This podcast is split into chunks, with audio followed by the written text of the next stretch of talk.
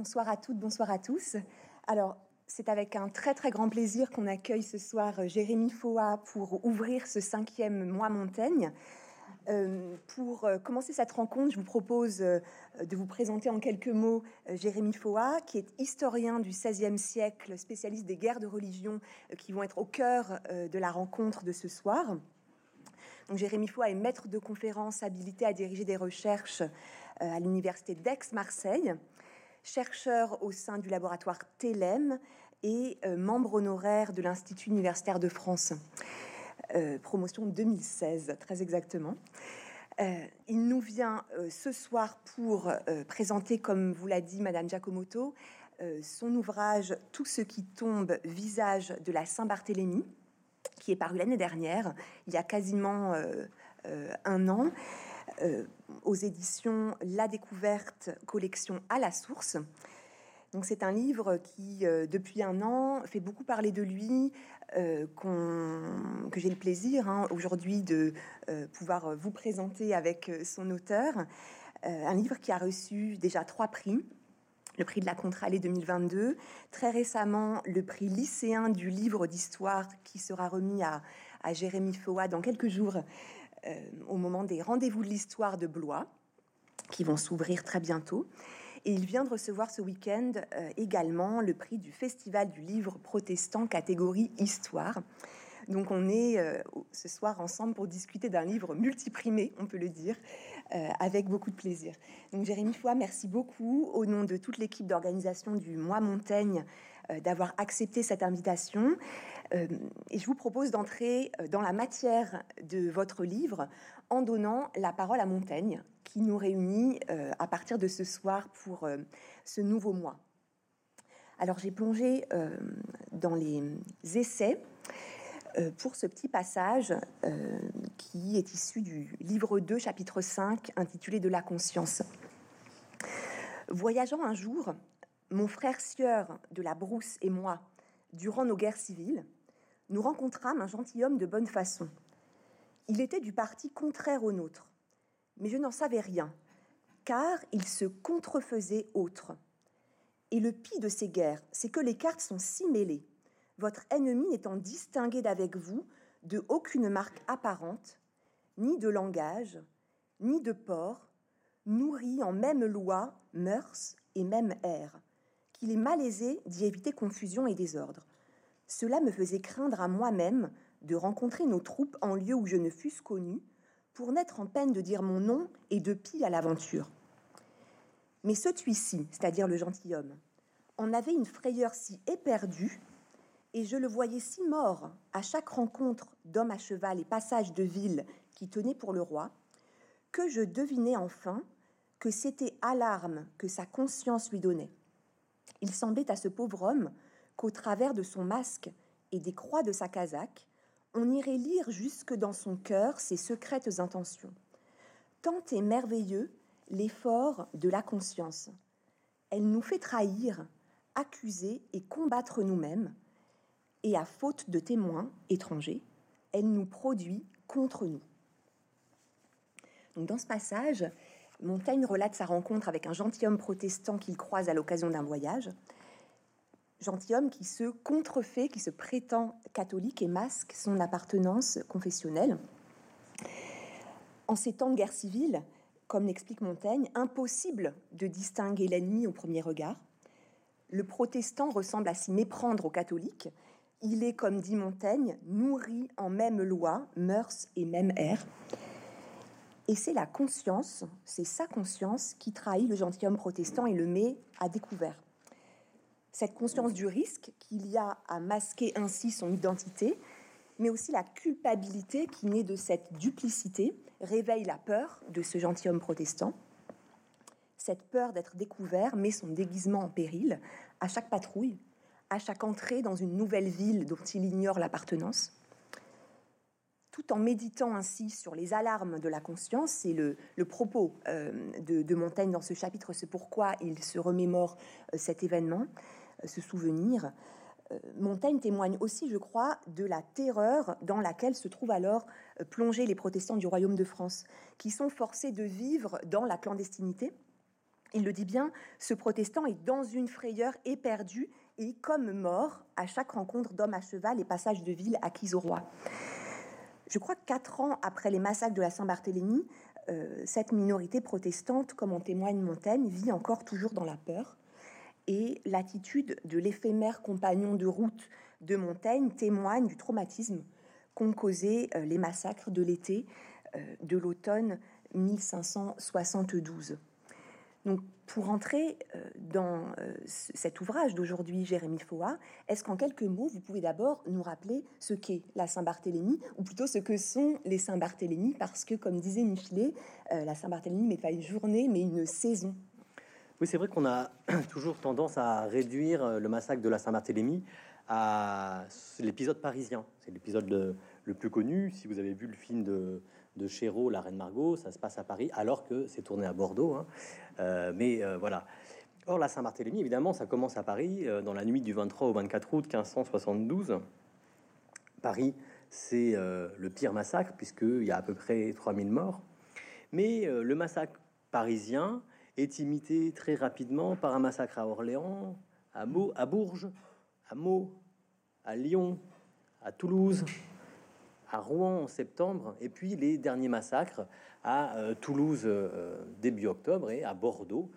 C'était hier l'anniversaire, le 3 euh, octobre 1572. Donc au total, 10 000 morts, 10 000 morts, des hommes, des femmes, des enfants massacrés par leurs voisins. Et moi, ce que j'ai voulu faire de, dans mon livre, c'est de raconter les petites histoires, les vies minuscules de ces protestants morts à la Saint-Barthélemy, en partant de cette idée que même si la Saint-Barthélemy, c'est un événement super connu, euh, sur lequel il y a eu des milliers d'ouvrages, la plupart des ouvrages s'étaient intéressés aux, grands de ce monde. Hein. Le film de Chéreau, ça se passe au Louvre, et c'est assez typique de cette vision finalement qui tombe du ciel, où on s'intéresse à Coligny, hein, l'amiral protestant euh, massacré, on s'intéresse à La Rochefoucauld, et puis on dit qu'il y a 3000 morts. Et le projet de mon livre, c'est de tenter de reconstituer des bribes de biographie, à la fois des victimes jusqu'à présent anonymes. Est-ce qu'on peut dire quelque chose? Est-ce qu'on peut raconter des histoires de ces protestants jetés à la Seine ou euh, euh, enterrés dans des fosses communes à Toulouse euh, ou à Bordeaux? Et est-ce qu'on peut dire quelque chose de ceux qui ont du sang sur les mains? Parce que de la même manière qu'on a toujours vu la Saint-Barthélemy, par en haut du côté des victimes, on l'a toujours vu aussi par en haut du côté des commanditaires. Toujours la Saint-Barthélemy, c'est Catherine de Médicis. Et Catherine de Médicis, tout le monde la déteste parce que c'est une femme et parce qu'elle est italienne. Et dans mon livre, j'essaie de montrer que Catherine de Médicis est bien incapable, à elle toute seule, de faire 10 000 morts. Ce qui euh, oblige à s'intéresser un petit peu aux petites mains du massacre, aux euh, auteurs qui sont descendus dans la rue et qui ont passé leurs voisins par les armes. Alors, je vous propose pour euh, rentrer dans le livre peut-être d'aller aux origines de, ce projet, à la jeunesse de l'ouvrage. Donc, vous avez fait des guerres de religion votre domaine de spécialité. Euh, par le passé, vos recherches vous ont conduit à travailler d'abord sur les disputes religieuses au début des guerres de religion, euh, ensuite sur les édits de pacification, la mise en œuvre de ces édits, donc plutôt sur la paix pendant les guerres de religion. vous avez également travaillé sur la désinformation pendant les guerres de religion et ce livre arrive sur la Saint-Barthélemy. Pourquoi, euh, en fait, vous êtes-vous intéressé euh, maintenant à, ces, massacres dans ce dernier ouvrage euh, Qu'est-ce qui vous a conduit vers l'étude de cet événement, ou plutôt de ces événements, de ces Saint-Barthélemy? C'est vrai que j'ai commencé à travailler sur la paix, hein, et notamment sur la pacification mise en œuvre par Catherine de Médicis. Catherine de Médicis, contrairement à sa légende noire, c'est une femme de paix. C'est une femme qui, toute sa vie, en tout cas depuis le temps où elle est au pouvoir, elle est au pouvoir depuis la mort de son mari Henri II en 1559 et jusqu'à sa mort en 1589, 30 ans, où Catherine de Médicis euh, s'échine à faire la paix. Donc j'ai vraiment travaillé d'abord sur la paix, sur les processus de pacification, et il se trouve que quand la Saint-Barthélemy éclate, en août 1572, on est en période de paix. On est dans, euh, à un de ces moments où Catherine de Médicis a essayé de faire la paix. Cette paix, elle met un terme à la troisième guerre de religion. La troisième, guerre de religion, c'est de 1568 à 1570 entre protestants et catholiques. Et pour tenter de consolider cette paix, Catherine de Médicis a une idée géniale. qui en réalité est une idée tragique.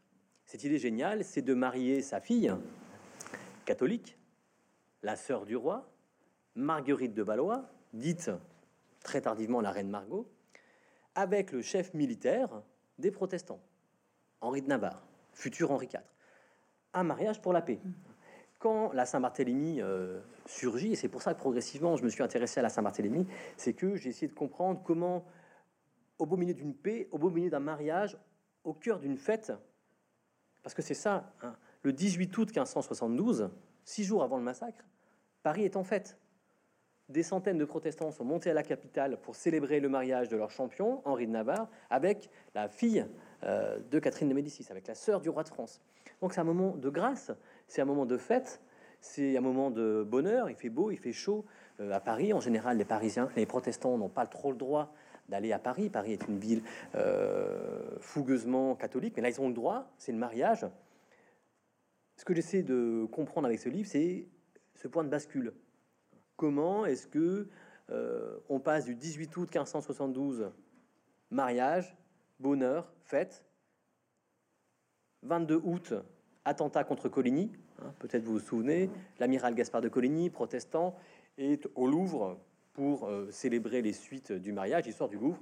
On lui tire dessus un coup euh, d'arquebuse et c'est ça qui va dégénérer le 24 août avec le massacre de la Saint-Barthélemy. Ce qui m'intéressait, euh, c'est d'abord comprendre cette bascule, a priori très rapide, et j'essaie de montrer qu'elle n'est pas si rapide que ça, cette bascule de la paix vers la guerre. Et l'autre euh, l'autre raison qui m'a poussé à, faire ce livre, c'est vraiment une volonté de rendre hommage euh, aux petits, aux humbles, aux vies minuscules, hein, pour reprendre Michon, aux vies minuscules du massacre. C'est-à-dire euh, un massacre à la fois très connu. Hein. je pense que chacun d'entre vous, chacune d'entre vous, vous connaissez le massacre de la Saint-Barthélemy. C'est quelque chose qu'on étudie à l'école, c'est quelque chose dont on parle. Il y a le film de Chéreau qui a beaucoup marqué les consciences. Et pourtant, une fois qu'on a passé les grands de ce monde, ben, il n'y a plus personne. Mmh. Vous, vous l'expliquez bien à l'instant. Hein. Euh, les massacres ont, été étudiés, ont donné lieu à de multiples publications, à leur lot aussi de controverses entre historiens, euh, si bien qu'on se demande si tout n'a pas été dit euh, sur ces événements, si tout n'a pas déjà été étudié. mais vous avez cherché à renouveler l'approche en passant par le bas, donc en essayant de vous décaler par rapport aux travaux antérieurs. Euh, en essayant de sortir du Louvre pour comprendre ce qui s'est passé dans les rues, non seulement les rues de Paris, mais également les rues de Lyon, les rues de Bordeaux, les rues de Toulouse, puisque vous avez une approche euh, euh, qui, concerne diverses, diverses villes et divers moments de cette saison des, Saint-Barthélemy. alors, pour ça, hein, pour rentrer dans, la démarche de recherche, vous êtes parti de l'œuvre euh, apologétique du martyrologe du pasteur Simon Goulard, euh, que vous avez cherché à croiser avec d'autres sources, euh, en particulier des sources tirées des archives des notaires, d'abord des notaires parisiens, puis des notaires d'autres grandes villes du Royaume de France. C'est une démarche qui est extrêmement originale, audacieuse, également, qui tranche avec ce qu'ont fait les historiens et historiennes qui ont travaillé auparavant sur les massacres. Qu'est-ce qui vous a conduit euh, à vous plonger dans ce type de source? Euh, Comment cette idée est-elle venue? Est-ce qu'il y a eu un élément déclencheur pour rapprocher ces sources si diverses et partir dans cette direction? C'est vrai que quand on décide, comme je l'ai fait, de travailler, c'est le, projet, c'est un projet presque politique, hein, c'est de parler des humbles, euh, ne pas refaire le xème bouquin sur les grands de ce monde et la Saint-Barthélemy. Très rapidement, on se heurte à un problème de source. Euh, le problème des sources d'Ancien Régime, mais c'est vrai très tout au long du XXe siècle, hein, et c'est vrai de manière générale, les sources privilégient les dominants. Les sources privilégient les riches, les sources privilégient, euh, les hommes, les sources privilégient euh, les nobles. Bref, les sources sont massives du côté des puissants. C'est comme ça. Alors quand on se dit, bon, je veux faire une histoire de la Saint-Barthélemy, hein, on le sait, on en parle beaucoup avec nos étudiants, la volonté en histoire, ça suffit pas. Il faut des sources. on peut rêver de, raconter une histoire, s'il n'y a pas de source pour la raconter, euh, c'est du roman. C'est pas ce qu'on fait. On s'appuie euh, sur des sources. Alors ma réflexion, elle est liée à mes fréquentations en histoire sociale et notamment à l'œuvre d'un historien qui s'appelle Robert Desimon, qui a beaucoup travaillé en histoire sociale. Comment on fait l'histoire sociale de l'Ancien Régime? On va chez les notaires. Parce que les notaires, on y va beaucoup plus au XVIe siècle qu'aujourd'hui. Aujourd'hui, je ne sais pas pour vous, mais moi je ne passe pas ma vie chez le notaire. Je suis allé une fois pour quand j'ai acheté ma maison. Voilà. Mmh. Au XVIe siècle, on y va euh, beaucoup. On y va quand on paye son loyer, et on paye son loyer souvent. Hein, pour payer son loyer, ça se passe devant notaire. On y va bien sûr quand on se marie, on y va quand on met son enfant en apprentissage. Donc, on a chez les notaires, c'est vrai à Paris, mais c'est vrai à Bordeaux, à Lyon, une sorte de vie quotidienne. Euh, des, euh, des, hommes, parce que les notaires sont des hommes qui sont des agents royaux, qui certifient, ils sont là pour certifier que des actes ont bien eu lieu. Et des actes de la vie quotidienne, comme, voilà, j'ai payé mon loyer, et le notaire le certifie. Mm. Euh, j'ai accepté de prendre tel enfant en apprentissage et le notaire le certifie. Et donc mon questionnement, euh, c'était ceci. Est-ce que finalement dans ces sources qu'on n'a jamais questionnées sur la Saint-Barthélemy, parce que sur la Saint-Barthélemy, eh bien, on avait euh, questionné des sources qui sont d'habitude plus des sources politiques, mm. comme euh, comme par exemple Simon Goulard ou comme les chroniqueurs de l'époque, mais on n'avait pas euh, interrogé les sources de la vie quotidienne. Et je me suis demandé, est-ce que chez les notaires, on a euh, voilà, des traces de, de la Saint-Barthélemy? Et j'en ai trouvé. Hmm. Qu'est-ce qui fait, selon vous, la plus-value de ces sources? Par rapport à celles qui ont été exploitées, mobilisées dans les travaux antérieurs, mais également peut-être qu'est-ce qui fait leur difficulté euh, parce qu'elles sont particulières et demandent une approche également particulière? En fait, c'est euh, les sources des notaires. J'ai pas mobilisé que les sources, que simplement les sources des notaires, mais euh, les sources des notaires, elles sont intéressantes en ce sens que c'est des sources privées, secrètes, qui pendant des siècles sont restées dans les archives des notaires. C'était pas des sources qui étaient destinées à la propagande. Par exemple, les livres qui sont publiés au XVIe siècle, les livres sur la Saint-Barthélemy, qui sont écrits soit par les protestants, soit par les catholiques, ont pour but euh, d'agir sur le monde, ont pour but de mobiliser euh, un parti. Donc, on a tendance, et c'est vrai, à euh, soutenir que les protestants, comme les catholiques, exagèrent. Parce que leur propos, quand ils écrivent des livres au XVIe siècle, n'est pas tant de rapporter la vérité, que de mobiliser pour leur cause. Donc les protestants vont avoir tendance à dire qu'il y a eu 100 000 morts à la Saint-Barthélemy, pour le regretter bien sûr.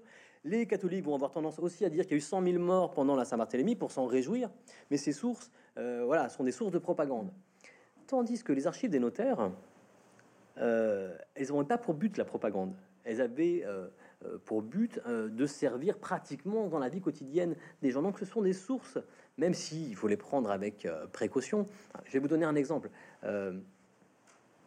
pour compter le nombre de morts, j'ai pas réussi à compter le nombre de morts, mais on peut s'appuyer sur un document, qui est un document, un type de document qui est exceptionnel. Ce sont les inventaires après décès. Au XVIe siècle, chaque fois qu'il y a quelqu'un qui meurt, l'héritier, la veuve, le veuf ou les enfants font venir les notaires et les notaires rentrent dans les maisons et font le tour de la maison et listent les biens, hein, prisent euh, les biens pour que les héritiers puissent en hériter. En consultant les inventaires après décès de septembre 1572 à Paris, quelques jours après le massacre, eh bien, on, a ici des documents qui permettent d'avoir euh, une approche très directe des morts, hein, et pas une approche qui était une approche faite pour la propagande, mais directement à but euh, juridique. Mmh. Alors, si on regarde euh, l'ouvrage euh, maintenant dans sa hum, forme, dans sa construction, euh, on a là encore quelque chose qui est en, rupture hein, avec la manière dont sont habituellement construits les ouvrages d'histoire, dont sont construits les ouvrages sur la Saint-Barthélemy classiquement. Vous ne proposez pas une synthèse sur les massacres de la Saint-Barthélemy, comme d'autres ont pu le faire avant vous. Euh, par exemple, on pourrait s'attendre à un plan qui conduirait à s'interroger sur les causes euh, de l'événement, sur ses modalités, sur ses conséquences. Euh, c'est par exemple ce que fait Arlette Johanna, c'est à elle que je pense dans son ouvrage La Saint-Barthélemy, les mystères d'un crime d'État. C'est exactement le, plan qui est suivi. vous faites complètement autre chose et en conséquence adoptez également une construction de l'ouvrage qui est différente. vous resserrez la focale et mettez en lumière des visages du massacre de la Saint-Barthélemy, c'est le sous-titre de l'ouvrage, et construisez euh, le, livre en 25 enquêtes singulières, courtes, euh, qui éclairent euh, les traces laissées par divers acteurs des massacres, qu'ils soient victimes, qu'ils soient tueurs. pourquoi ce choix qui est complètement original dans la production historique? Bon, la première raison, c'est que quand on essaie de faire sa place euh, dans, dans l'historiographie du massacre de la Saint-Barthélemy, il faut trouver un angle original. Or, c'est un sujet qui a été euh, vraiment travaillé. Il y a des synthèses, vous l'avez dit, euh, des synthèses qui sont extraordinaires. La synthèse d'Arlette Jouana, qui est une synthèse récente, hein. c'est un livre qui a été publié il y a moins de dix ans. bon, pourquoi refaire une synthèse quand elle a été si bien faite par Arlette Jouana? Pourquoi refaire un livre sur la mentalité des tueurs? Quand ça a été si bien fait par un historien qui s'appelle Denis Crouzet, qui a étudié mm. euh, l'angoisse qui, euh, qui meut euh, les tueurs. Je me suis dit que moi, mon approche, elle allait être beaucoup moins synthétique, beaucoup plus analytique, et me focaliser autour de quelques histoires de victimes, quelques personnes. Le, le livre s'ouvre sur une enquête qui s'appelle La femme du commissaire Robert, qui est une histoire que, je commence à lire de, euh, chez Simon Goulard. Simon Goulard, c'est un pasteur protestant, et euh, quand je lis ce, ce, livre, publié en 1577, cinq ans après euh, les massacres, je lis cette phrase qui est un peu traumatisante et qui, qui me marque. Simon Goulard écrit Le commissaire Robert remercia les meurtriers qui avaient tué sa femme. Et quand je lis cette phrase, si vous voulez, c'est pour vous expliquer comment j'ai comment j'ai travaillé. Euh, je me suis dit, il faut faire une enquête là-dessus. Qu'est-ce que c'est que cet homme euh, Est-ce qu'on peut raconter l'histoire de cet homme qui, au lieu de s'effondrer en pleurs parce que sa femme est morte à la Saint-Barthélemy, remercie les meurtriers de sa femme? Donc, si vous voulez, j'ai tenté, de faire des petites histoires autour euh, des petites trouvailles mm. que j'avais trouvées dans les archives. Qu'est-ce qu'on peut dire de la femme du commissaire Robert euh, laissée morte euh, comme ça, et, il est, inconnu.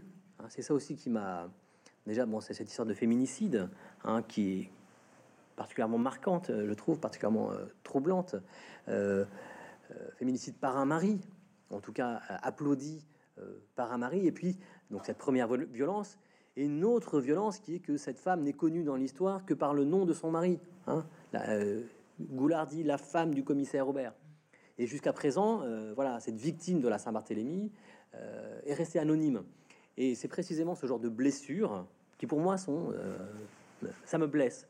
Ça me blesse de savoir que cette femme a été tuée une première fois et tuée une seconde fois parce qu'elle est restée anonyme dans l'histoire. Je me suis dit, est-ce qu'on peut enquêter?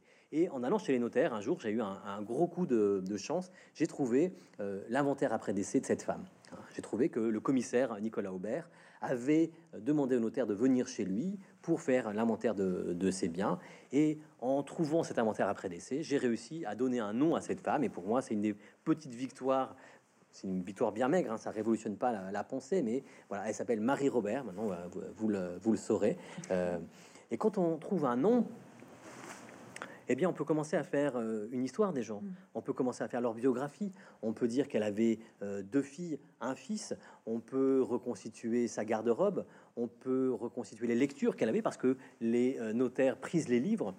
On peut montrer qu'elle était effectivement protestante parce que elle assistait à des mariages et des baptêmes dans la communauté protestante. On peut montrer que son mari, Nicolas Aubert, le commissaire, a été arrêté en 1568 par la faute de sa femme parce qu'il y a eu une perquisition chez le couple et euh, la, milice a trouvé dans leur maison des œufs. C'est pas bien grave des œufs, mais si hein, à Paris en période de carême, trouver des œufs, c'est une preuve de protestantisme. En période de carême, on doit faire maigre.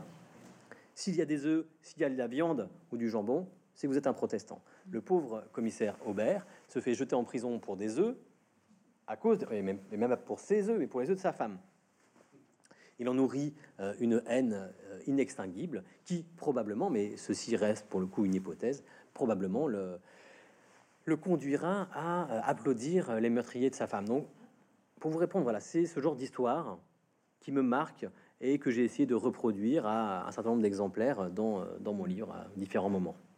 Alors, ce qui fait la force de l'ouvrage, c'est que euh, il n'est pas seulement un kaléidoscope euh, de visages de la Saint-Barthélemy, mais euh, que hum, ces histoires, ces, micro-histoires, puisque l'approche est celle de, la micro-histoire, finissent par faire sens ensemble et par vous permettre de d'avancer un certain nombre de thèses qui renouvellent également ce que l'on sait de la, de la Saint-Barthélemy mettent à distance un certain nombre d'idées fausses que l'on pouvait en avoir. je trouve que l'une des grandes forces hein, de, l'ouvrage, c'est d'abord d'avoir mis à distance cette idée traditionnelle selon laquelle les Saint-Barthélemy seraient l'œuvre de foules urbaines anonymes. vous montrez que ce n'est pas le cas, mais au contraire que l'on peut identifier euh, des tueurs, des massacreurs, que l'on peut déterminer évidemment avec force travail euh, dans les archives, leur position sociale, leur réseau, parfois même le nom de certaines de leurs victimes. Donc vous remettez euh, complètement en cause l'idée que c'est une espèce d'entité le peuple, les Parisiens ou les Bordelais mmh. qui auraient tué. Euh, mais qu'au contraire, les auteurs des crimes sont un petit nombre et pour certains d'entre eux sont identifiables. Euh, alors si l'on se penche sur ces tueurs, euh, qui sont-ils? Maintenant que vous en avez une, meilleure vue, que sait-on de À quels groupes sociaux appartiennent-ils? Oui, alors je pense que c'est ça, vous avez raison de, revenir là-dessus, qui est, qui est important, c'est que trouver les noms des victimes, trouver les noms des tueurs, c'est pas par pur amour de l'érudition. C'est-à-dire que euh, pour moi, c'est une petite victoire, évidemment. Je veux dire, elle s'appelait Marie Robert, mais bon, qui est-ce que ça intéresse que quelqu'un qui s'appelle Marie Robert soit mort en 1572 ou que euh, l'un des meurtriers s'appelait euh, Thomas Croisier? Évidemment, il y a ce premier élément de, de jouissance de l'historien qui a trouvé. mais ça permet, je pense, de reconstituer plus finement la mécanique du massacre parce que pendant trop longtemps, on a dit on a accusé les massacres de la Saint-Barthélemy, euh, euh, on, a accusé les foules, hein, le peuple, c'est-à-dire la lie du peuple, des basses couches sociales, d'avoir perpétré ces massacres. Des basses couches sociales anonymes, une sorte de foule anonyme, qui se jetterait au hasard de ces rencontres sur des protestants anonymes. Quand on retrouve les noms des victimes et quand on retrouve le nom des tueurs, on peut établir que loin d'être inconnus les uns avec les autres, victimes et tueurs se connaissaient. Victimes et tueurs se fréquentaient depuis longtemps. Victimes et tueurs habitaient dans le même quartier, dans la même rue, parfois dans la même maison. Ça permet de montrer, hein, en rétablissant les noms, que euh, le massacre de euh, la Saint-Barthélemy est un massacre de proximité et pas du tout un massacre de mercenaires avec des soldats qui se euh, baladeraient dans les rues de Bordeaux ou dans les rues de Paris pour tuer au hasard des gens qu'on aurait désignés. Tiens, voilà un protestant. Non, ces gens-là savent depuis longtemps que leurs proies sont des protestants car ça fait des années qu'ils s'entraînent à les persécuter, à les reconnaître, à les exiler. Alors qui sont-ils? Euh, Eh bien, ce sont des bons bourgeois. Hmm. Euh, on peut parler d'un des euh, pires tueurs. Il s'appelle Thomas Croisier. Thomas Croisier se vante dans les semaines qui suivent la Saint-Barthélemy d'avoir égorgé 400 protestants. bon, bah, Thomas Croisier, c'est un orfèvre. C'est un riche bourgeois de Paris. J'ai retrouvé son montant d'imposition. Il est euh, euh, euh, hautement imposé. Il habite une belle maison, Vallée de Misère. Vallée de Misère, c'est quai de la Mégisserie aujourd'hui. C'est très bien situé. C'est quelqu'un qui est pas du tout marginal. C'est quelqu'un qui est milicien d'abord. Il est capitaine de son quartier. Les miliciens sont élus par leurs voisins pour faire la police du quartier. C'est-à-dire, mais ce ne sont pas des professionnels. Il est orfèvre et à ses heures perdues, il a pour rôle de surveiller les euh, mauvaises mœurs du quartier, y compris l'hérésie, hein, euh, et de faire la garde sur les murailles de euh, la ville. Donc ce sont des, c'est un militant, bien intégré socialement, charismatique, car il a un rôle de police, hein, et entre 1568 et 1570, il a très souvent arrêté les protestants, persécuté les protestants. Typiquement, c'est le genre d'homme qui va chez le commissaire Robert pour traquer les œufs, et puis, euh, autre élément de charisme religieux cette fois-ci, mm. euh, Thomas Croisier et les autres massacreurs sont tous porteurs de la chasse Sainte-Geneviève, c'est-à-dire qu'ils sont des confrères, ils ont ce privilège d'avoir euh, une robe.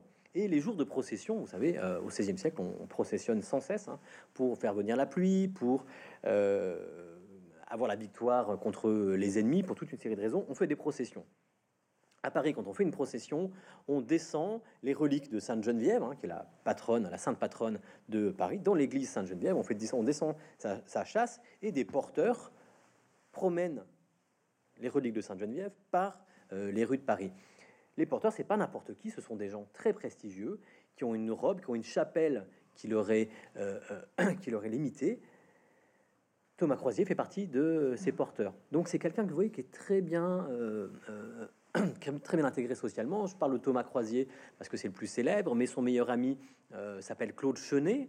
Claude Chenet, il est brodeur. hein, il va devenir brodeur du roi. Nicolas Pezou, un autre massacreur, qui lui aussi est porteur de la chasse Sainte-Geneviève. Il habite euh, juste à côté, aussi euh, en bord de Seine. C'est un financier. Donc tous ces gens, et on pourrait montrer la même chose à Bordeaux. hein. à Bordeaux, euh, les massacreurs pour ceux qu'on connaît, sont très bien intégrés socialement. Ce sont pour beaucoup des membres du Parlement de Paris ou des jurats, hein, c'est-à-dire des, des- des conseillers municipaux, des maires, enfin des conseillers municipaux plutôt. Donc pas du tout un profil euh, sociologique euh, populaire. Pas du tout. C'est hum, assez frappant également de voir que, euh, en fait, ces tueurs agissent en groupe, avec fort probablement effet d'entraînement Mhm. les uns sur les autres. Donc, vous parliez du rôle de, de liant que, euh, que sont les confréries, Mhm. euh, également de, des milices urbaines euh, qui ont eu un rôle, et vous le démontrez, euh, euh, très important euh, dans hum, la mise en œuvre du massacre. Euh, vous parlez également de l'échelle du quartier euh, qui, euh, qui, qui a pu jouer euh, un rôle.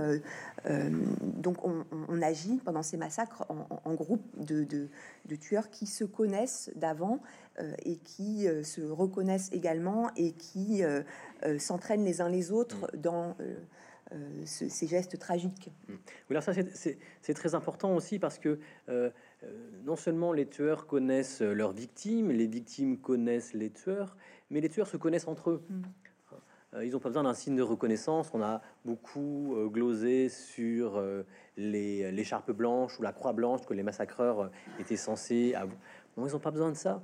hein. Euh, les tueries se, euh, euh, se concentrent dans le quartier dans des lieux où tout le monde se connaît. Hein, À Paris, Paris c'est 300 000 habitants euh, au XVIe siècle, mais vraiment le lieu euh, d'importance, c'est le quartier. Oui. Hein, Ces gens-là sont des capitaines, ils connaissent tout le monde.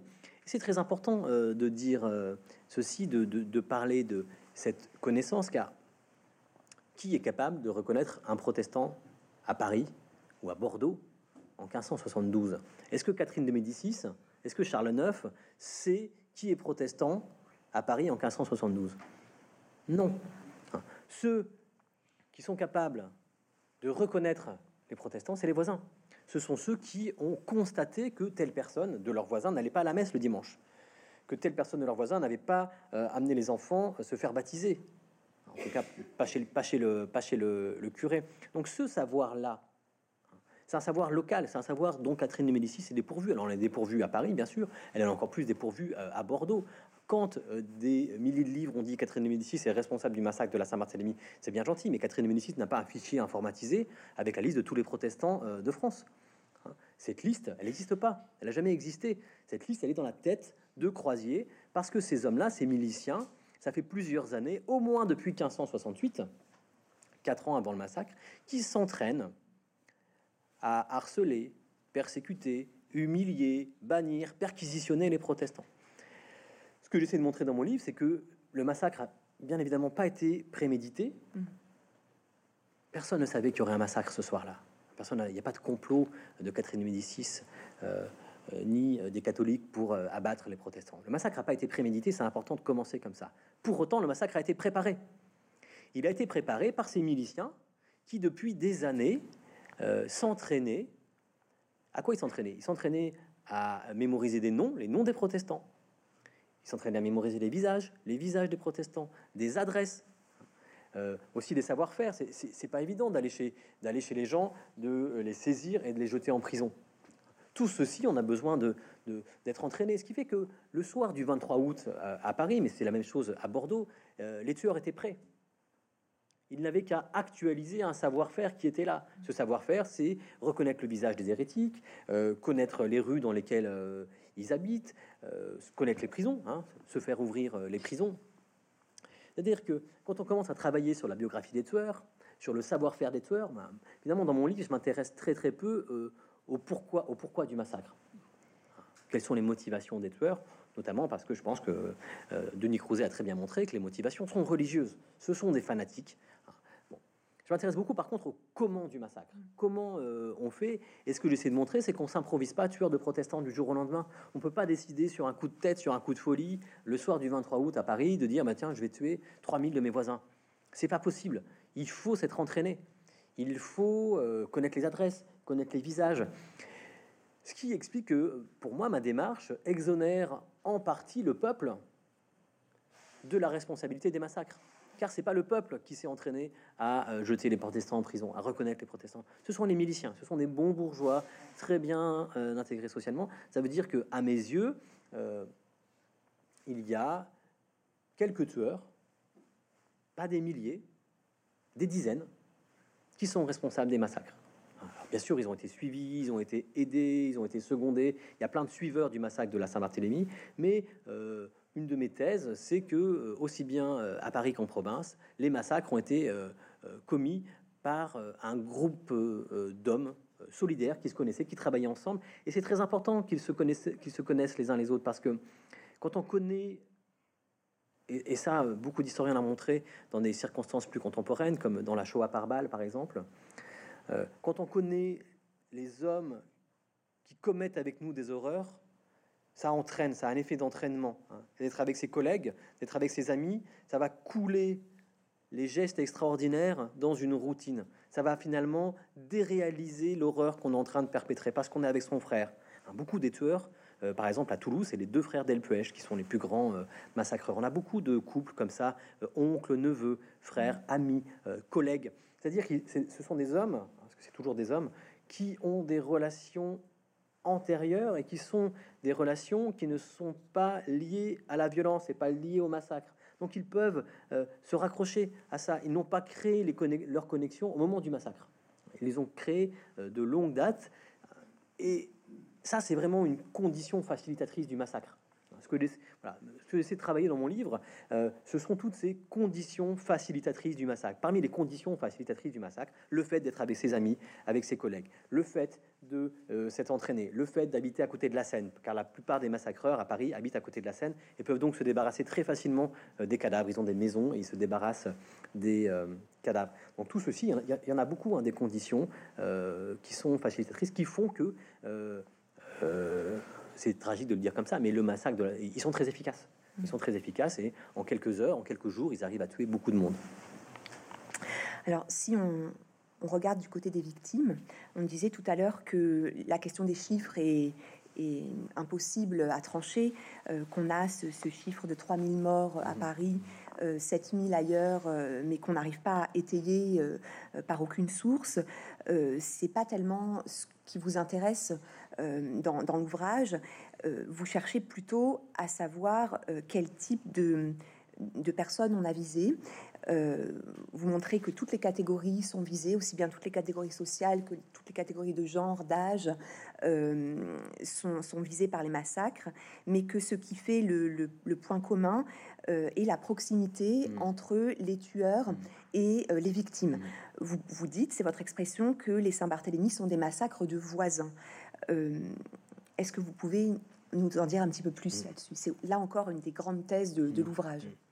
Quand on lit par exemple Simon Goulard, qui est, vous savez, mon, livre de chevet, euh, je vous incite à le lire, hein, c'est magnifique. Quand on lit Simon Goulard, donc Simon Goulard, c'est un pasteur genevois qui a recueilli les témoignages sur le massacre de la Saint-Barthélemy. Il y a une expression qui revient très souvent et au début, j'avais pas prêté attention. Il commence beaucoup de ses récits de massacre par cette histoire. La sonnette retentit, la clochette retentit, le tueur sonne à la porte. Au début, bon, je me dis, bon, c'est pas intéressant, c'est un artifice littéraire pour euh, euh, dramatiser son récit. À mon avis, euh, ici, la fiction, parce que c'est de la fiction, hein, Simon Goulard invente ce détail, mais ici, la fiction, la littérature, est plus puissante que l'histoire pour nous dire la vérité. Qu'est-ce qu'il nous dit ici, Simon Goulard, quand il invente ce détail? Il nous dit que c'est un massacre de gens polis, de gens qui se connaissent. Hein, ce ne sont pas des mercenaires qui défoncent des portes, ce ne sont pas des soldats qui se jettent dans les rues de Paris euh, et qui cassent tout pour trouver des protestants. C'est un massacre de gens bien élevés. On sonne à la porte, la victime descend, ouvre à son tueur parce qu'elle le connaît, parce qu'elle est habituée. Ça veut pas dire qu'elle est contente. Hein. Il sait très bien que ce voisin le déteste qu'il est là euh, pour le persécuter. Mais euh, on a l'habitude. Euh, et ça, ça me semble important de dire ceci. Je vous ai parlé beaucoup de l'habitude, l'habitus des tueurs. Les tueurs ont l'habitus, hein, reconnaître les protestants, etc. mais aussi un habitus de victime. Les protestants ont l'habitude d'être persécutés depuis 1568, ils ont l'habitude que précisément ces mêmes hommes qui viennent les chercher le, soir du 23 euh, août euh, frappent à la porte. Ils ont l'habitude. Et quand on vient les chercher le soir du 23 août, ils se disent bien, comme d'habitude, le milicien vient me persécuter, m'humilier, m'expulser de Paris, m'emprisonner. C'est quelque chose, la Saint-Barthélemy a, et c'est pour ça qu'elle est si efficace, a un air de déjà-vu. Ces hommes-là ont déjà arrêter leurs voisins. Ces voisins ont déjà été persécutés par euh, ces miliciens. C'est aussi pour ça qu'ils réagissent très peu. Ce qui est euh, euh, flagrant dans le, massacre, c'est que autant on voit les catholiques agir comme groupe, hein, agir ensemble. La communauté catholique existe, le groupe des tueurs existe, les, relations antérieures existent. Autant les protestants ne, ne réagissent pas comme groupe. Ils sont sidérés. Et c'est aussi pour ça que j'ai voulu écrire ce livre de manière fragmentée, euh, comme autant de petites histoires, parce que euh, il y a un moment où les protestants sont seuls euh, face à leurs tueurs et ils ont personne autour. Et j'ai voulu aussi, dans, la structure de mon livre, parler de cette solitude des protestants, dans cette impossibilité de comprendre que leurs voisins allaient les tuer. Si les protestants anticipent si mal ce qui va les attendre, c'est qu'ils ont déjà vécu ces scènes-là, ou quasiment ces scènes-là. C'est-à-dire qu'ils ont déjà été arrêtés, ils ont déjà été persécutés. Et ils peuvent se dire, au moins dans un premier temps, que eh bien voilà, comme d'habitude, on va les jeter en prison. Comme d'habitude, on va euh, les euh, spolier. Comme d'habitude, ça va être long, et on va être rançonné, euh, mais on va s'en sortir. Parce que l'expérience des victimes protestantes, c'est ça jusqu'à présent. C'est ça va être long, mais on s'en sort. Mais on s'en sort. Et donc la Saint-Barthélemy, on ne peut la comprendre que en, disant ceci, c'est quelque chose qui a en grande partie des airs de déjà vu. Et sur cette immensité d'un déjà vu, un petit détail, ça s'appelle un passage à l'acte hein, en, psychanalyse, un petit euh, détail qui fait basculer euh, sur ces 99% de gestes déjà effectués. Il y a un geste qui est inédit, c'est qu'au lieu de les laisser croupir en prison, eh bien on les massacre euh, en prison. Alors vous parliez de passage à l'acte, il y a aussi quelque chose que vous montrez dans l'ouvrage, qui est que hum, la proximité entre les tueurs et leurs victimes a pu déclencher à l'occasion de ces massacres des formes de violences extrêmes. Mmh. Euh, vous expliquez que euh, le fait de se connaître, euh, le fait d'être semblable, exactement ce que disait Montaigne dans l'extrait qu'on lisait en introduction, le fait de ne pas savoir ce qui diffère entre euh, moi et l'hérétique, mm. euh, qui est censé être le protestant en 1572, euh, déclenche cette dynamique de déshumanisation mm. des victimes que les tueurs considèrent comme complètement nécessaire. Mm. Et vous citez ici, vous faites le parallèle avec les recherches d'Hélène Dumas mm-hmm. sur le génocide des Tutsis au Rwanda. Euh, qui parle de réversibilité des liens euh, forgés avant le temps du massacre, euh, qui montre que ce qui pourrait en soi paraître paradoxal, hein, plus on est proche, en fait, plus on a besoin de, de, violence extrême mmh pour, pour couper ce lien, cette proximité. Oui, c'est pour ça que je suis content que vous ayez commencé par ce passage de, de Montaigne, parce qu'à mon avis, dans cette histoire, Montaigne vraiment touche au cœur de ce que c'est qu'une guerre civile. Mmh. Hein. Euh, il raconte quelque chose qui a priori peut sembler anodin. Il voyage avec un protestant qui se fait passer pour un catholique. Et ici, et Montaigne dit, euh, en ces guerres, les cartes sont si mêlées. Mm. Mais là, il dit quelque chose qui est euh, l'angoisse névrotique des guerres civiles. L'angoisse névrotique des, guerres civiles, c'est rien qui ressemble autant à un protestant qu'un catholique. Et, là est tout le problème. Et là, c'est ce que les curés dénoncent à longueur de prêche les hérétiques sont des loups déguisés en agneaux. À quoi ça sert la violence? Parce que euh, la violence, et Denis Crouzet l'a très bien montré, la violence des guerres de religion, on ne se contente pas de tuer les protestants. Hein, il y a un au-delà de la mort, il y a un surplus de euh, la mort. On arrache les yeux, on coupe les nez, on euh, arrache les langues, on éviscère, on émascule, on est nuclé. Qu'est-ce que ça dit, cette violence sur, et très souvent post-mortem, Hein, cette violence euh, sur euh, les cadavres? Ça veut dire que le massacre est l'occasion d'enfin faire cesser la ressemblance insupportable avec les protestants. Ça veut dire que ces gens-là nous ressemblent trop. Et on, sait que dans les massacres de de mercenaires, dans les massacres d'étrangers sur des étrangers, finalement, euh, cette violence sur les corps, notamment sur les visages, hein, parce que c'est une violence qui est en grande partie localisée sur euh, les visages, euh, n'a aucun sens. On tue, voilà, et puis c'est fini. Là, il y a un au-delà de la violence, cet au-delà de la violence qui, en grande partie, enfin pas en grande partie, mais qui souvent est commis par des enfants hein, sur le visage des Huguenots. Elle a aussi pour destination de montrer, voilà, voilà ce qu'ils sont enfin. Ils ne nous ressemblent plus. C'est fini.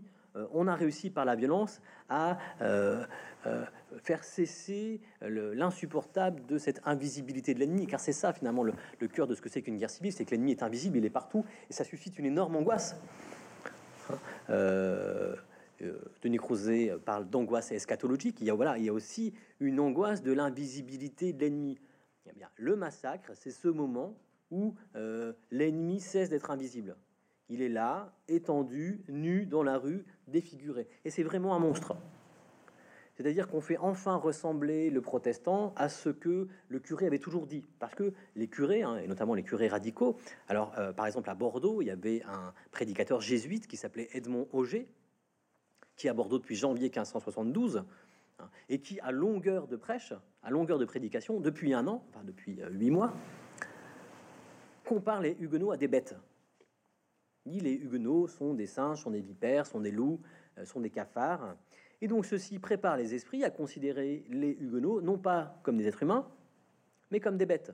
Ce processus de bestialisation de l'ennemi, il est à l'œuvre dans la plupart des génocides, car ça fait partie des conditions facilitatrices de la mise à mort. Il est plus facile de tuer quelqu'un quand vous considérez que c'est un cafard et non pas un être humain.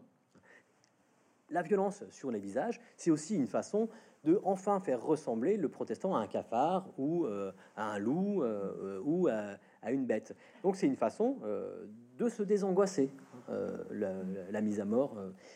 tout ceci n'est compréhensible que si l'on rappelle que ces gens-là se connaissent de longue date. Si vous vous acharnez sur, les visages sur le visage de votre voisin, c'est parce que c'est quelqu'un que vous connaissez de longue date et que vous avez de longue date nourri une haine à son égard à ce, titre-là, vous montrez dans un chapitre que vous intitulez Mon oncle, euh, vous parlez de l'assassinat d'un couple, Pierre Ferret, mhm. son épouse Marie Passard, mhm. par les neveux mhm. de cette dernière. On est exactement dans, ce, dans cette logique-là, dans cette dynamique de la euh, réduction euh, de l'humain à la bête et du massacre par des proches, là, par la famille même. Euh, oui, oui, euh, bah, le, couple, c'est assez, euh, intéressant comme histoire. Marie Passard, elle est arrêtée par Thomas Croisier en 1568. Elle est jetée en prison pendant plusieurs mois et pour, elle écrit au Parlement pour être libérée. Vous savez, les, conditions d'arrestation au XVIe siècle, c'est quand même quelque chose. Hein. La conciergerie de Paris, c'est vraiment épouvantable. On, meurt de faim et de froid. Elle écrit au Parlement pour sortir. Elle dit, je suis enceinte et j'ai sept enfants. Euh, le Parlement euh, s'apitoie et décide de la laisser sortir à condition qu'elle ne rentre pas chez son mari, qui est protestant, mais qu'elle prenne résidence chez euh, son beau-frère catholique.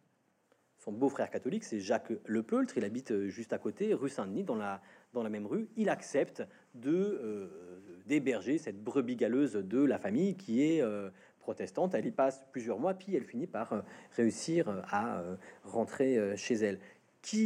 Vient frapper à la porte des époux Passard Ferré dans la nuit du 23 au 24 août 1572, précisément les fils Le Peultre.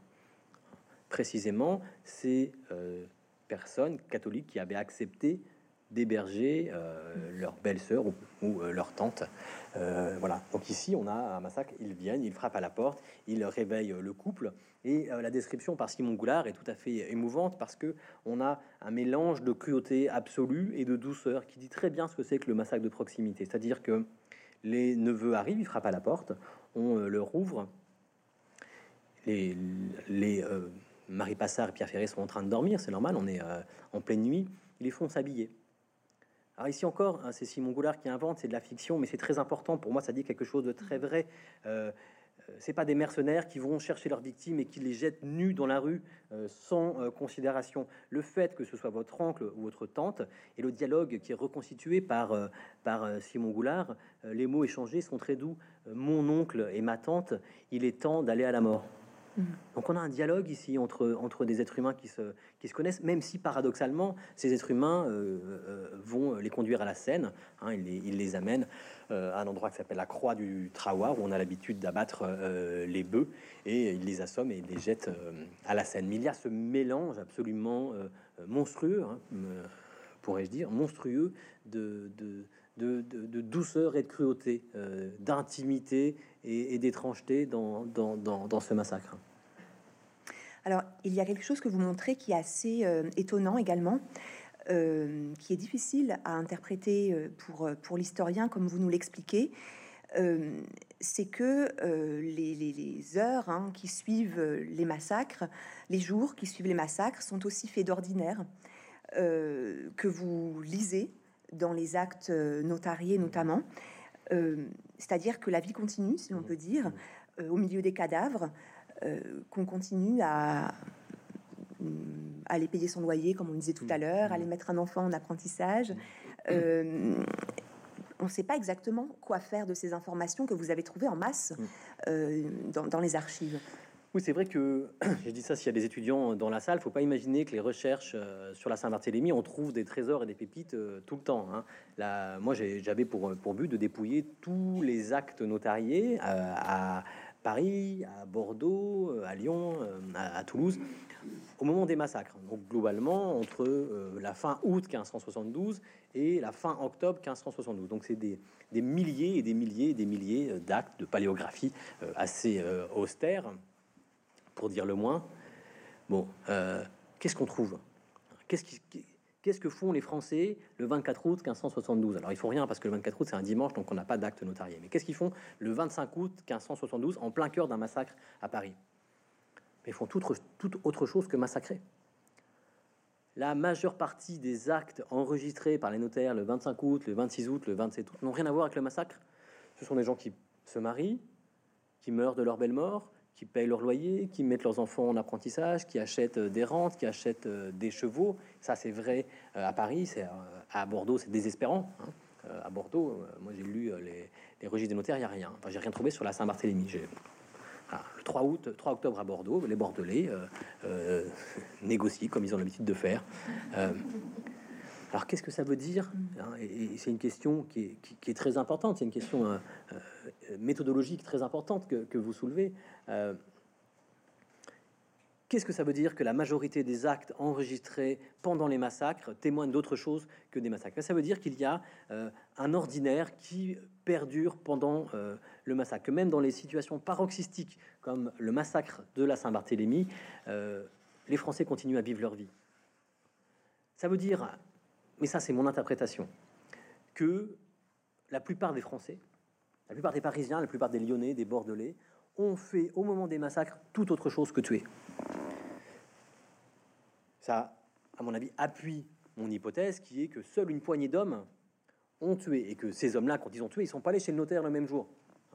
Mais ça pose des questions infinies. Est-ce qu'on peut imaginer quelqu'un qui achète un appartement à 8 heures du matin chez le notaire et qui, à midi, tue son voisin?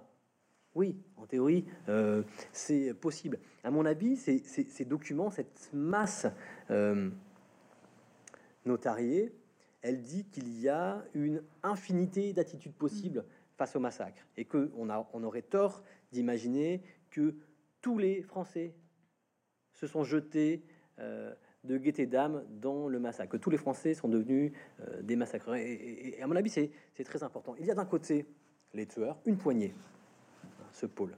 De l'autre côté de cette grande palette, on a les justes, les justes entre guillemets. On a des catholiques qui ont sauvé des protestants. On a des catholiques qui sont allés devant notaire pour euh, faire des faux certificats de catholicité en faveur de leurs voisins protestants et qui, de la sorte, euh, les ont sauvés. C'est une poignée euh, d'actes. Et au milieu, on a tout un marais de d'attitudes possibles depuis les profiteurs. Hein, il y a des gens qui n'ont pas tué, mais qui ont profité de la mise à mort de leurs voisins pour se saisir de leurs biens, pour voler des meubles, etc. On a des gens qui se sont réjouis en silence, mais n'ont rien fait, n'ont rien dit, n'ont pas résisté. On a des gens qui ont été dégoûtés intérieurement, choqués intérieurement, mais qui n'ont rien fait. On a des gens qui ont crié en disant que c'était injuste, mais qui pourtant n'ont pas agi. Il faut vraiment repenser tout ça. Et pourquoi c'est important de repenser tout ça? Parce que ça remet de la liberté dans l'histoire. Ça remet de la liberté dans le massacre. Quand on étudie quelque chose comme le massacre de la Saint-Barthélemy, on a trop tendance à oublier la liberté des acteurs. Qu'est-ce que ça veut dire? Ça veut dire que les tueurs étaient libres de tuer ou de ne pas tuer. Parce que d'autres Français, au même moment, ont fait d'autres choix.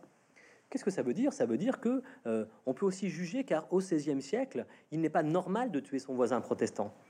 Quand on nous dit, euh, euh, ah non, c'est insupportable de, de, juger les tueurs de la Saint-Barthélemy, de condamner les tueurs de la Saint-Barthélemy, parce que c'est un anachronisme.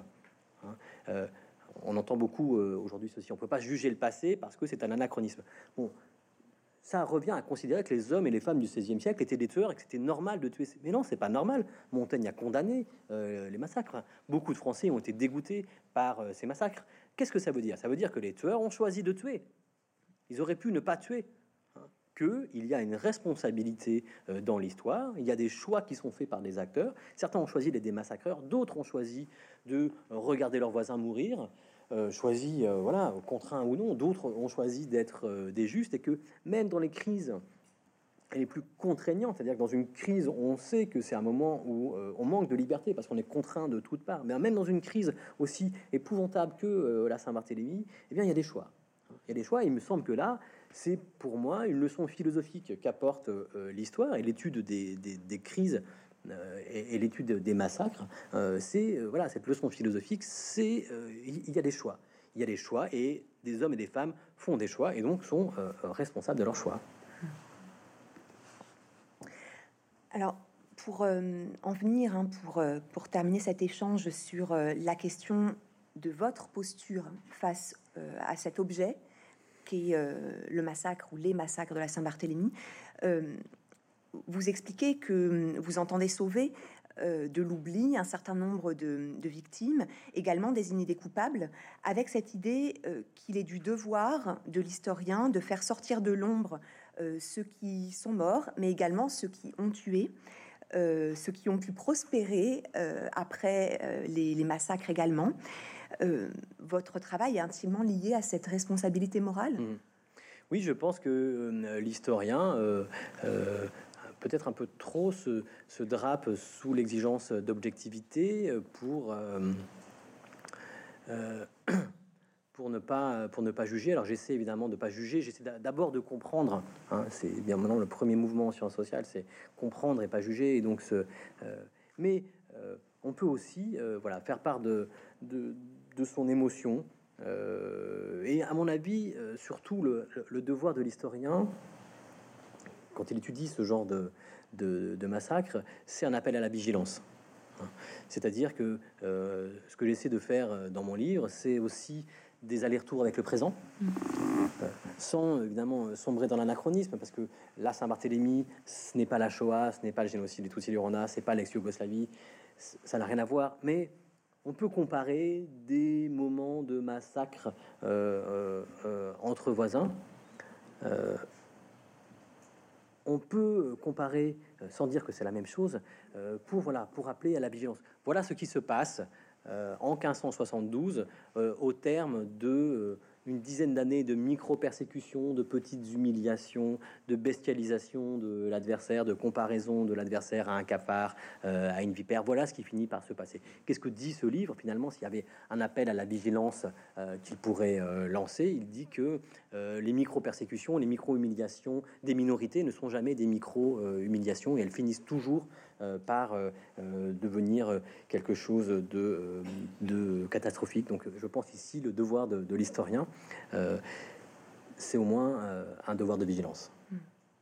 Alors dans le livre, vous n'hésitez pas à dire je, à transmettre vos interrogations, vos difficultés, vos obsessions également. Hmm. Hein. Le lecteur est entraîné à la fois dans la recherche, ses écueils, mais aussi l'enthousiasme que peuvent susciter certaines découvertes, mais également euh, vous nous entraînez euh, dans vos questionnements, également dans, dans ce que votre inconscient fait mmh. aussi surgir. Mmh. Euh, en cela, il y, a aussi quelque chose de, très singulier dans la manière d'écrire l'histoire. Oui, et c'est aussi quelque chose que, que, je dois à Montaigne, hein, qui voilà, est connu comme le, un des premiers à avoir mis le, jeu et les, et les, tourments du jeu en scène et à avoir pris le jeu, le moi, MOI pour, euh, pour euh, objet. Alors, dans la tradition des sciences sociales, et c'est une tradition qu'il faut garder. on a une tradition d'objectivité qui pousse les historiens ou les sociologues à disparaître derrière leur objet. Hein, nous, ce qu'on nous apprend et ce qu'on apprend à nos étudiants, et ce que moi-même j'apprends à mes étudiants, c'est qu'on n'écrit pas à la première personne. En histoire, on n'écrit pas à la première personne parce que nous sommes des scientifiques et nous avons une vérité qui est indépendante de notre point de vue. Si on dit que euh, Marignan c'est 1515, c'est pas euh, je pense que Marignan c'est 1515, c'est Marignan c'est 1515. Si on dit que la Saint-Barthélemy c'est 1572, c'est pas je pense que la Saint-Barthélemy c'est en 1572. Alors évidemment, euh, c'est important parce que vous voyez toute la dérive de la relativisation du propos hein, et du propos des historiens. Ce sont toutes les dérives négationnistes. Les historiens pensent qu'il y a eu la Shoah. Non, les historiens ne pensent pas qu'il y a eu la Shoah. Vous voyez ce que je veux dire?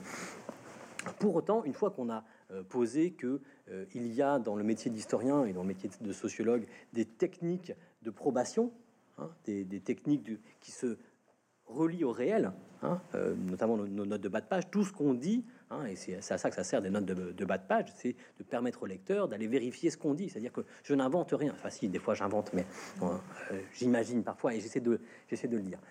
Mais une fois qu'on a posé ça, moi il me semble que l'historien peut faire part au lecteur de euh, sa sensibilité, de son rapport aux archives, de la raison pour laquelle aujourd'hui euh, un historien qui n'est pas protestant, je ne suis pas protestant, euh, pourquoi est-ce que quelqu'un qui n'est pas protestant, qui n'est pas croyant, se passionne pour ces histoires de, morts protestants il y a 450 ans? Hein, Qu'est-ce qui pousse voilà. Mettre donner au lecteur les, raisons, parfois inconscientes. Hein. J'explique que mon enquête sur la femme du commissaire, elle naît dans un traumatisme d'enfance qui est euh, l'assassinat d'une amie de ma mère mm. par, par son mari. J'essaie de voilà d'expliquer que évidemment, même si on a des techniques pour prouver ce qu'on dit, même si on est des scientifiques et on a des, techniques, hein, et mes collègues pourraient tout à fait prendre des notes de bas de page et dire bah non, ça c'est pas scientifique. Hein. Mais même si on a tout ça, on a aussi une subjectivité, et je pense qu'il est euh, finalement mensonger de trop la cacher. Parce que trop la cacher, ça laisserait entendre que notre vérité, euh, elle est intangible, elle est objective euh, absolument. Moi, il me semble que ça donne aussi au lecteur les moyens de voir d'où l'on parle. on ne parle pas du ciel. Euh, l'historien de 2022 ou l'historienne de 2022 n'est pas l'historien de 1950. Et on n'aurait pas écrit ce livre sur la Saint-Barthélemy en 1950. Et j'espère bien qu'un historien de 2050 euh, écrira un autre livre sur la Saint-Barthélemy différemment, car les questions de son, euh, de son siècle, de son temps, de son époque seront différentes, sa sensibilité seront différentes. Donc je pense qu'il est important d'articuler les deux, évidemment garder nos techniques de, de, probation, nos, techniques scientifiques, nos notes de bas de page, c'est très précieux, hein, les notes de bas de page, parce que voilà, c'est ce qui permet de vérifier que ce que je dis euh, se rattache au réel. Ce qu'on dit se rattache euh, au réel. une fois qu'on a euh, posé ça, il me semble qu'on peut aussi donner au lecteur, voilà, ses doutes, ses motivations parascientifiques, ses inconsciences, ses rêves. Je raconte certains de mes rêves, enfin un de mes rêves dans dans ce livre. Hein. Euh, je dis que j'ai envie d'aller fouiller sous la tour Eiffel pour voir si on trouve des, charniers de, protestants, parce que les protestants ont été entraînés par le courant et euh, se sont euh, échoués là où on a construit la tour Eiffel 300 ans plus tard. Et un soir, une nuit, j'ai fait un rêve que j'allais fouiller sous la tour Eiffel. Donc vous voyez, c'est aussi expliquer pourquoi on est obsessionnel. Comment, quand on fait de la recherche, on peut pas faire de la recherche sans y mettre ses tripes, sans y mettre voilà ses, ses rêves, son corps, parce que parce que ça prend, ça prend la tête au sens, euh, voilà, ça, prend la tête, ça, nous habite et il faut se servir, à mon avis, de sa sensibilité, de, ses peurs, de ses espoirs pour, euh, pour faire de l'histoire. Et je trouve ça finalement plus honnête de les livrer au lecteur en disant voilà